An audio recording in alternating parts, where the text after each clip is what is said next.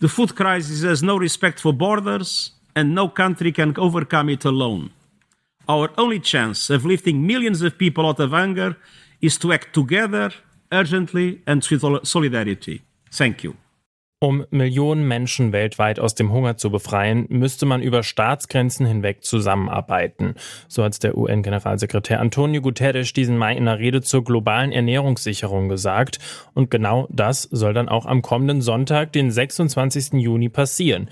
Dann beginnt nämlich das Gipfeltreffen der G7-Staaten. Das sind die sieben mächtigsten Industrienationen. Und die werden auch über den Hunger in der Welt sprechen. Was tun die G7 gegen die weltweite Ernährungskrise? Das fragen wir uns heute. Mein Name ist Jonas Gretel. Hi zusammen. Zurück zum Thema.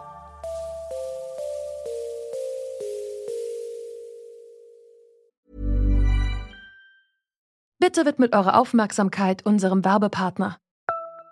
Die Suche nach geeigneten Mitarbeitenden kann viel Zeit in Anspruch nehmen, muss sie aber nicht unbedingt, denn man kann sich helfen lassen. Zum Beispiel mit den Premium-Stellenanzeigen von Indeed, denn damit wird eure Stellenanzeige in der Suche sichtbarer und Bewerberinnen und Bewerber werden schneller auf euch aufmerksam. Indeed schenkt euch jetzt 75 Euro Startguthaben für eure Premium-Stellenanzeigen. Klickt dazu auf den Link in den Show Notes. Es gelten die AGB. Vertreter aus Japan, den USA, Deutschland, Frankreich, Italien, Kanada und Großbritannien treffen sich auf Schloss Elmau in den Bayerischen Alpen. Ein historischer Bau, auch als Luxushotel genutzt. Klingt fast ein bisschen idyllisch, aber das wird's wohl nicht werden. Denn dieses Jahr stehen große, schwere Themen auf dem Plan. Eigentlich sollte es auf dem Gipfel vor allem darum gehen, wie die globale Klimapolitik aussehen soll, aber mit Putins Angriffskrieg auf die Ukraine drängen sich neue Fragen und Themen auf. Zum Beispiel die weltweite Ernährungskrise, die sich seit Ende Februar drastisch verschärft hat.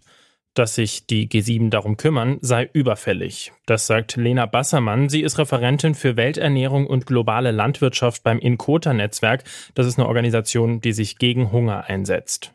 Diese Handlung ist wirklich absolut überfällig, denn wir haben bereits seit mindestens zwei Jahren sehen wir einen absolut dramatischen Anstieg der Anzahl an Menschen, die unter Hunger leiden. Das ist ganz stark durch die Corona-Krise nochmal nach oben gegangen und war eben zuvor auch schon durch Klimakrise, Artensterben und so weiter in einem wirklich sehr dramatischen Zustand. Und jetzt sehen wir eben die Gefahr, dass durch den ähm, Krieg auf die Ukraine sich diese Situation weiter verschärft. Immer wieder haben sich Agrarministerinnen und Agrarminister der verschiedenen Länder zuletzt getroffen, um über die Ernährungskrise zu sprechen.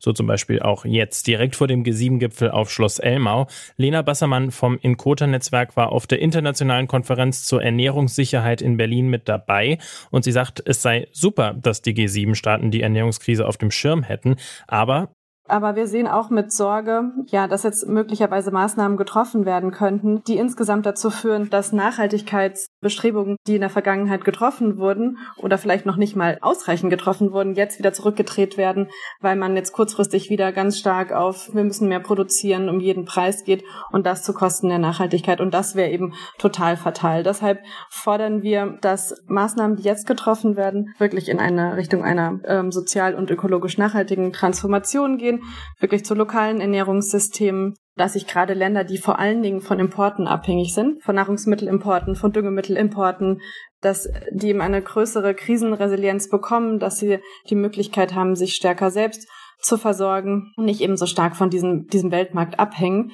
der sich ja, wie jetzt sich jetzt in dieser Krise ganz, ganz offensichtlich zeigt, überhaupt nicht in der Lage ist, diese Schocks abzufangen. Die Konferenz zur Ernährungssicherheit heute, die wird ja extra kurz vor dem G7-Gipfel abgehalten. Was soll denn aus der Konferenz unbedingt in den G7-Gipfel mitgenommen werden? Ich denke, aus der Konferenz sollen die G7 unbedingt sich darüber Gedanken machen, wie sie ähm, Maßnahmen ergreifen, wie sie die Abhängigkeiten im globalen Ernährungssystem verringern können. Lars Brojus ist stellvertretender Leiter der Forschungsgruppe Globale Fragen bei der Stiftung Wissenschaft und Politik und er betont, dass sich das, was getan wird, nicht nur über den Zeitraum des Gipfels selbst erstreckt, sondern dass die Vor- und Nachbereitungen viel länger laufen würden. Arbeitsgruppen aus allen Staaten würden gemeinsam Resolutionen erarbeiten, an Papieren und Beschlüssen feilen, die später umgesetzt werden sollen.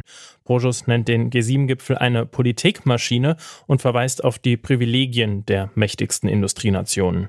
Wir dürfen nicht vergessen, dass die G7-Staaten ja als relativ wohlhabende Staaten relativ gut die Folgen abfedern können der russischen Aggression gegen die Ukraine, während das der großen Zahl der Staaten im sogenannten globalen Süden sehr viel schwerer fällt. Dort sind vor allem die ärmeren Schichten davon betroffen, dass Energiepreise, das gilt ja auch für Energie, nicht nur für Agrar, also Energie- und Agrarpreise beide sehr, sehr hochgeschnellt sind. Die internationale Konferenz für Ernährungshilfe, die findet ja direkt vorher in Berlin statt. Welchen Einfluss kann diese Konferenz denn auf den G7-Gipfel haben? Es gibt eine sehr enge Abstimmung verschiedener internationaler Organisationen im Rahmen der G7. So werden diverse internationale Organisationen auch bei dem Gipfel auf Schloss Elmau repräsentiert sein. Also auch da werden Agrarinteressen deutlich artikuliert werden. Auch die Vereinten Nationen werden auf Schloss Elmau mit dabei sein. Wenn Sie so wollen, ist da tatsächlich ein Großteil der internationalen Gemeinschaft versammelt, um über die drängendsten Probleme zu sprechen. Und die Folgen der russischen Aggression gegen die Ukraine dominieren ganz eindeutig die Tagesordnung. Sie sagen, die G7 müssten auch ein Transformationsmotor sein. Was genau meinen Sie denn damit? Das, was Sie in der Anmoderation angesprochen haben, es sind ja nicht nur die Folgen des russischen Angriffs auf die Ukraine, die die Welt in Atem halten, sondern wir haben ja auch noch ganz andere Probleme zu bewältigen. Vielleicht am sichtbarsten im Klimawandel. Also die Zusammenarbeit ähm, der internationalen Gemeinschaft ist einerseits notwendig, um diese großen globalen Herausforderungen in den Griff zu bekommen. Und andererseits wird sie durch die massive Souveränitätsverletzung und der Verletzung des Rechtes auf Selbstbestimmung der Ukraine massiv unterminiert. Das ist also eine äußerst unglückliche Situation, die durch die Entscheidung von Putin im Kreml entstanden ist. Jetzt schauen wir zum Schluss mal vielleicht noch in die Zukunft. Wie schätzen Sie denn persönlich die Aussichten ein? Wie kann es weitergehen? Wie kann auch gerade den Betroffenen mit solchen Gipfeln geholfen werden? Was den G7-Prozess von anderen Politikprozessen unterscheidet, ist, dass das, was beschlossen wird und was verkündet wird, auch regelmäßig nachgeprüft wird mit Blick darauf, ob das, was vereinbart worden ist, auch eingehalten wird. Es gibt, ähm, dafür ist der, der, der englische Begriff dafür ist Accountability, also praktisch Verantwortlichkeit, wenn Sie so wollen. Ne? Es wird tatsächlich nachgeprüft, ob Vereinbarungen oder auch Zusagen, die G7-Staaten abgegeben haben, auf vorherigen Gipfeln, beziehungsweise in den vorherigen G7-Prozessen unter verschiedenen Präsidentschaften, das wechselt ja jährlich, ob die tatsächlich eingehalten werden. Menschen, die nach essbaren Blättern suchen, um zu überleben, stundenlanges Anstehen für Nahrung von Hilfsorganisationen oder diejenigen, die nur noch einmal am Tag essen, damit ihre Kinder mehr haben. Not und Hunger in der Welt haben sich zuletzt immer weiter zugespitzt. Mit Blick auf den G7-Gipfel fordern Vertreterinnen und Vertreter von Nichtregierungsorganisationen die reichen Staaten auf, sich zu kümmern. Denn die können die Folgen des Kriegs in der Ukraine abfedern. Ärmere Staaten im globalen Süden nicht. Und dort trifft die Ernährungskrise die Menschen besonders hart. Die Folgen des russischen Angriffskriegs auf die Ukraine, sagt Lars Brojus, dominieren ganz eindeutig die Tagesordnung. Die verschärfte Ernährungskrise wird auf dem G7-Gipfel also viel Raum einnehmen. Die internationale Gemeinschaft schaut hin, übernimmt Verantwortung und handelt. Aber genau dazu haben sie sich auch verpflichtet. Und das war's von uns für heute. Die Redaktion hatten Helena Geladaris, Sophia Ulmer und Ina Lebedjew. Benjamin Sadani hat die Folge produziert. Chefin vom Dienst war Charlotte Nate und ich bin Jonas Gretel und sage Ciao. Bis zum nächsten Mal. Zurück zum Thema vom Podcast Radio Detektor FM.